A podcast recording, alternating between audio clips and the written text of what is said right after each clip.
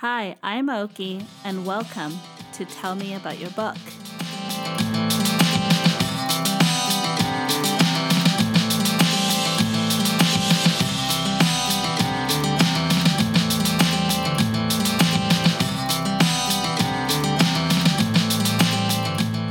Hi, everyone. Welcome back to another episode of Tell Me About Your Book. I get really, really excited anytime I get to talk to a horror author because there's something about reading their work that is just so fascinating to me that they can get to the point where where it's kind of like creepy and scary at the same time. And I want you guys to get to know author Brian J. Smith, who's written so many like stories and his novel called Dark Avenues. And I'm just really ready to dive into his work. Hi, Brian. How are you today? I'm good. Thank you for having me on. I'm so excited that you're here. It's almost like if I talk to a horror author, I want to be kind of like solemn and morose and kind of scared a little bit. But honestly, it's really exciting for me. So let's go ahead and get into your work. Let's start with Dark Avenues. Can you tell me all about that? Uh, Dark Avenues is a uh, novella and a short story collection. Oh, Um, the- okay. The novella is about a man who does headstone rubbings for a living. He does has a hobby. He and his wife did did them when they were together, but he continues them long after her death. And before he knows it, he gets pulled into a uh, supernatural mystery where he is visited by the ghost of a uh, young teenage girl. I've always wanted to do something like that. I've always wanted to take something that I used to do as a, as a child and incorporate that into horror fiction. You know, a lot of us tend to take from the past and just go, you know, what if what if we did this as a child and it backfired on us or it caused something supernatural or something exciting to happen. It's something I've been wanting to do for a while. I put it off for about a year or so and I just dove right into it the first chance I got. Dark Avenues isn't your first part of having part of an anthology or a collection. You're part of a lot of different anthologies. Can you Yeah. tell me a little bit more about your your process there? I got into short stories first. I, I did a couple of uh, novellas and I started getting into short stories because an author told me, you know, to break into the business, go go small. Give people a little example of what you're like, of the kind of content that you produce, of the content that you publish, and just give them a little sneak peek at what you're. And then when you're up there, just go ahead and go a little higher, and then go higher with the novels. I didn't actually write my first novel till I was 22. That's and, young, uh, right? yeah. you know, I wrote my first novel 21 at 22. It was like it was the worst thing I've. Now that I look at my other stuff, I go that one says I'm 21 because I just did not give a care about grammar and syntax and all this here. And I started to incorporate more things from the headlines, ideas that I remember from movies I used to watch as a kid back in the 80s. I mean, who didn't love 80s horror movies? oh, I'm a big fan. I'm a huge fan. Yeah. Well, 80s, 90s. I love Poltergeist. Oh, like oh, that's a good one. I love love that. And one of my favorites is Child's Play all the way. Like I've Oh, yeah. always been a fan and will always be a fan. I like Creepshow. yes. I watched I watched Creepshow when I was six. Oh, Actually, I love I Tales from the Crypt. I remember my brother and I. We got to have. He was thirteen. I was twelve because we're like eighteen months apart. We had a little black and white TV up in our bedroom and a little coat hanger for like a for for uh, antenna. antenna. and Friday nights at nine o'clock and nine thirty on HBO, one of us was was back there moving that antenna slightly to the right, slightly to the left, and a little bit forward, and a little bit back, just so we can get the TV to work right. so we could we could catch the newest episode of that show. But as a child, I grew up with a lot of TV shows, Tales from the Darkside. My favorite movie would have to be uh, Twilight Zone, the movie. oh, I haven't seen it actually. I've, it's That it's on my list for sure. that one's that one is very near and dear to me because we were in California when I was in second grade, and I didn't know where I was. I've never been to California. I've always been in you know Ohio for most of my childhood, But there was this one part where we went to California and it was a very nice Vietnamese people who ran this video store. And every time I went there, I got to the point to where I would always pick that movie. and, I, and it got to the point to where the husband would have the movie waiting at the counter for me and a free bag of Reese's Pieces.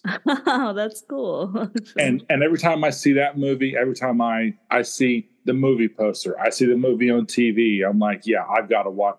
This movie means so much to me. If it had not been for that man's generosity, I wouldn't know what I'd be watching. you know. And if only he knows that you're a horror author now yeah. Stemming from that that would be really neat and really cool. Loving those types of movies which i honestly can talk about it all day because i love that stuff. But how did it shift to you becoming an author putting pen to paper at this point? As a child my sister looked up to me a lot and she would always get scared about going to sleep because being in California, we heard all kinds of noises. You know, we heard all kinds of, you know, fast cars driving by.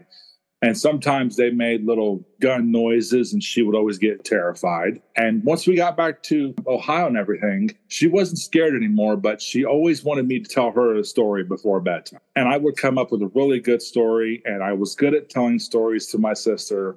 It got to the point to where my parents were like, maybe you should be an author, you should write stories for children. I'm like, I don't know if I can read them for, I can write them for children. I mean, I could give it a shot because I had got done telling my sister about a uh, about a bunch of kids who messed around the farmhouse of, that once belonged to an old man with a with a with a hook on the right hand. So I don't think I can I can write for children.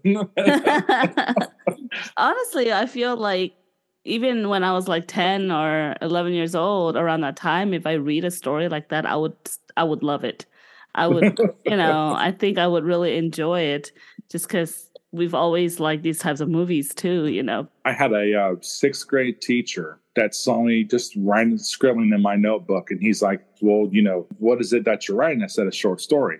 He goes, "Can I can I see it after class?" And I'm like, "Oh, I'm in trouble. I know where this is going." Here's a call that, that my parents got. And I turned it in and he gave it back to me the very next Monday and said, if you give me these, I'll give you extra credit. Oh. So I started doing them for extra credit. He had me kind of type them out on a on a typewriter. And I gave him one of them and his wife read it. And she gave him back the story and told him to tell me that he's not allowed to bring the stories home. Uh. Here I was like 13, and I guess one of them really, really made her uncomfortable. I'm really um, curious.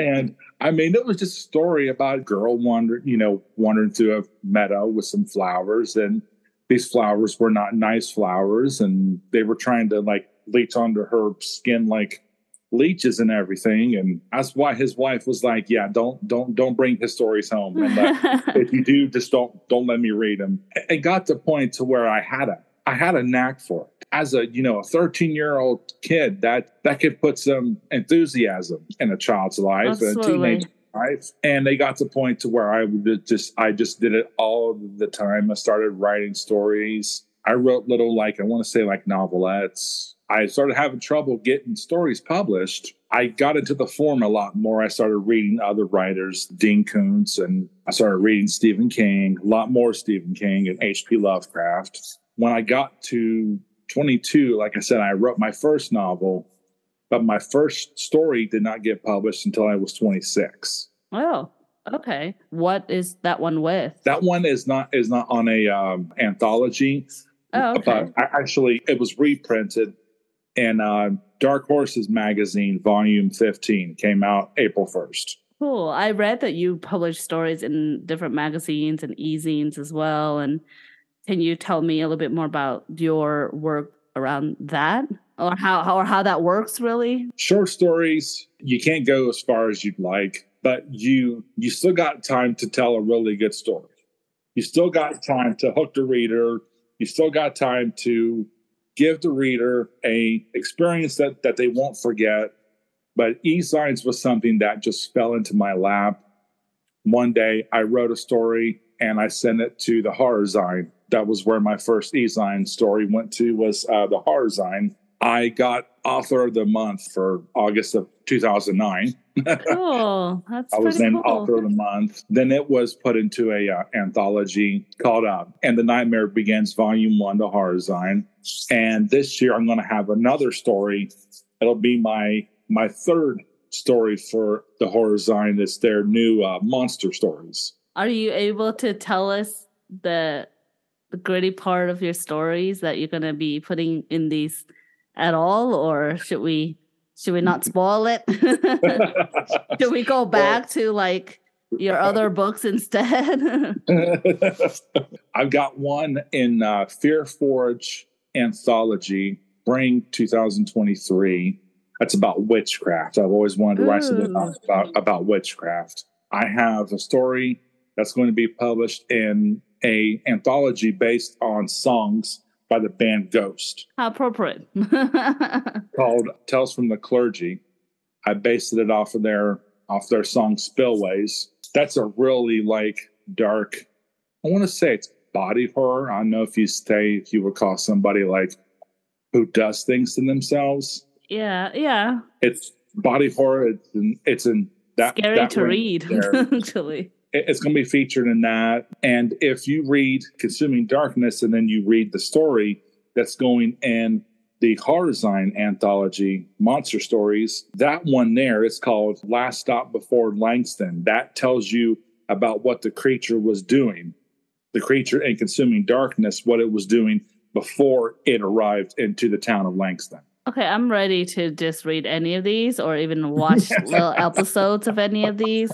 So if you could please make them into little movies or episodes, that would be great. Right. Thank you. I considered I considered doing audiobooks.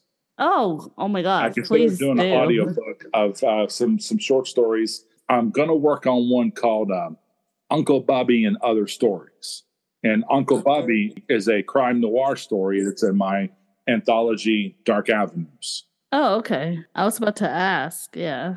I want to read that one, and I I'd like to put at least that one and maybe three more on there. I'm not sure like how long you know certain audiobooks can be. I don't know if I can put like a whole 305 page book on on one whole audio. Well, you mentioned consuming darkness a couple of times there, and that's one of your works as well. Can we dive into what consuming darkness, what that book is about?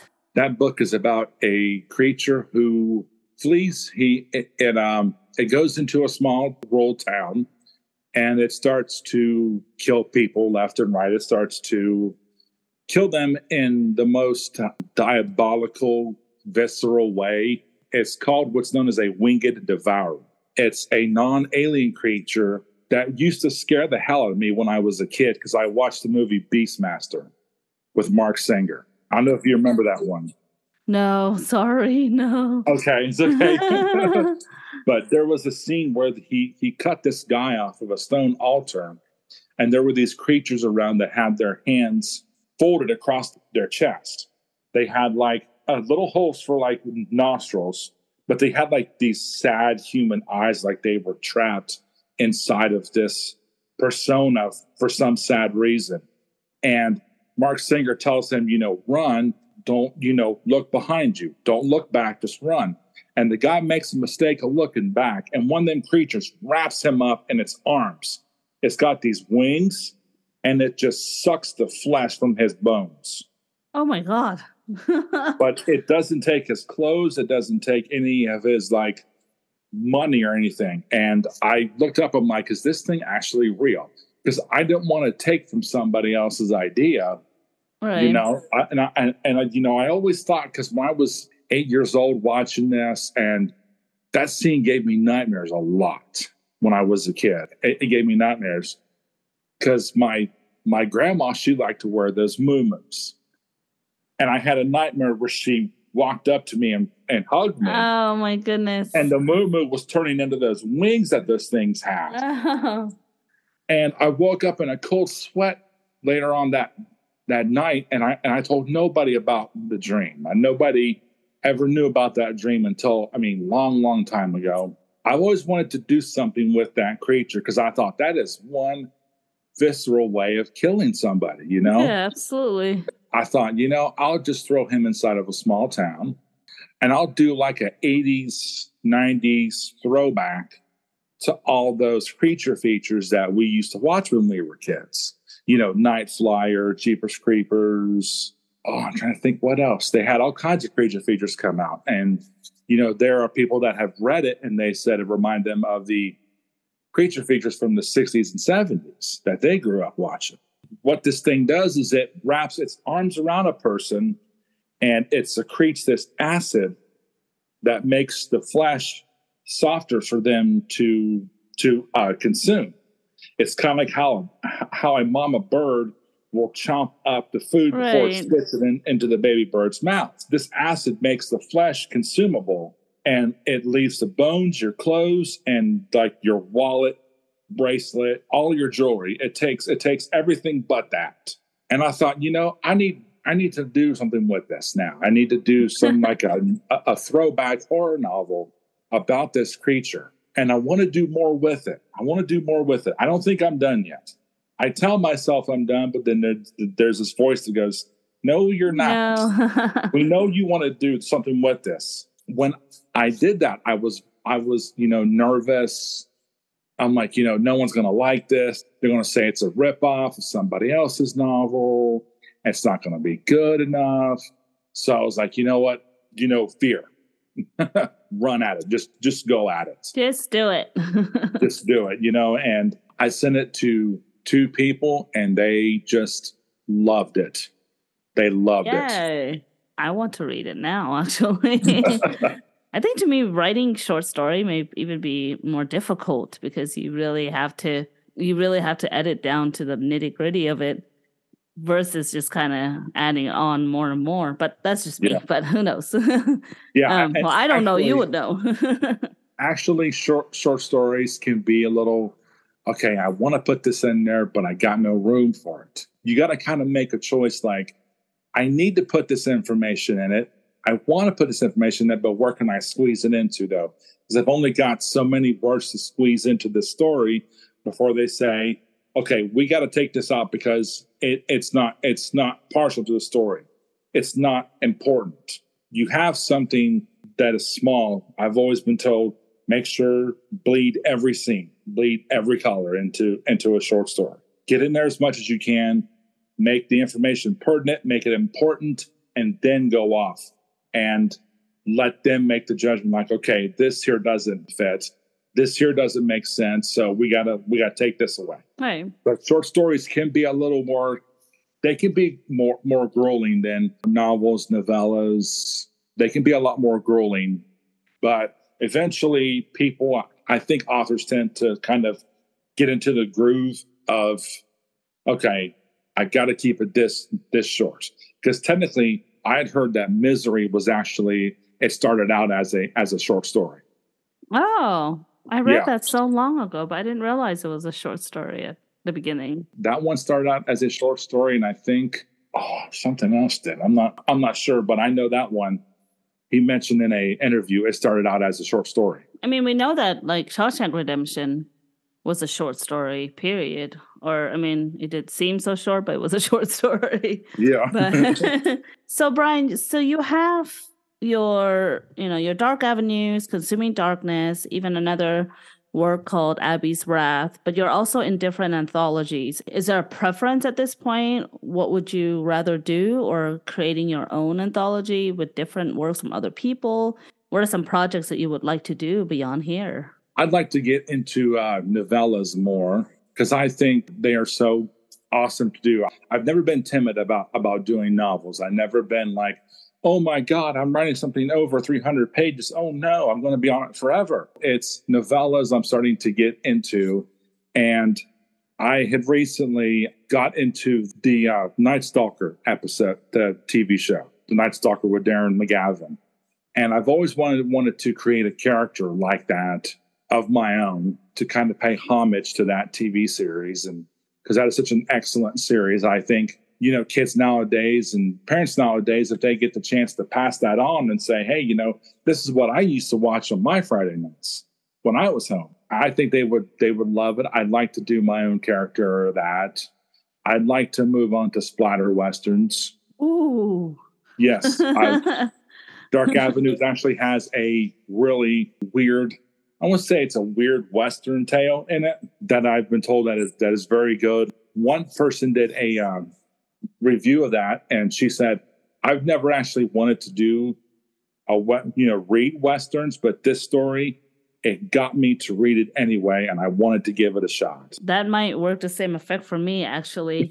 Honestly i've never really been attracted to like western stories. Not not that they're horrible or anything like that. It's just yeah. know, i don't ever really pick it up but you're adding in scary element to it that that really catapults me to wanting to read it for sure so, with all these works that you have going on, so where can we get your books? You can get my books on my uh, uh, Amazon link. All, all, the books are on Amazon.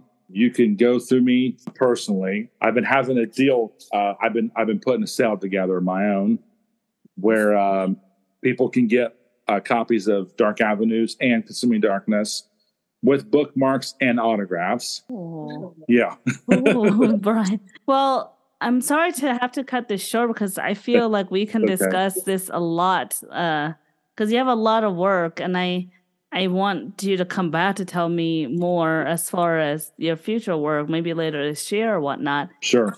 Thank you for being here, Brian. Is there any last minute thing you want to say before we go today? Uh, well, I just want to let people know that uh, July of 2023, my sixth my I think it's my sixth or my seventh. I'm not sure. I think it's my seventh. my seventh novel will be out. It's called Dead River. It is a zombie apocalypse movie.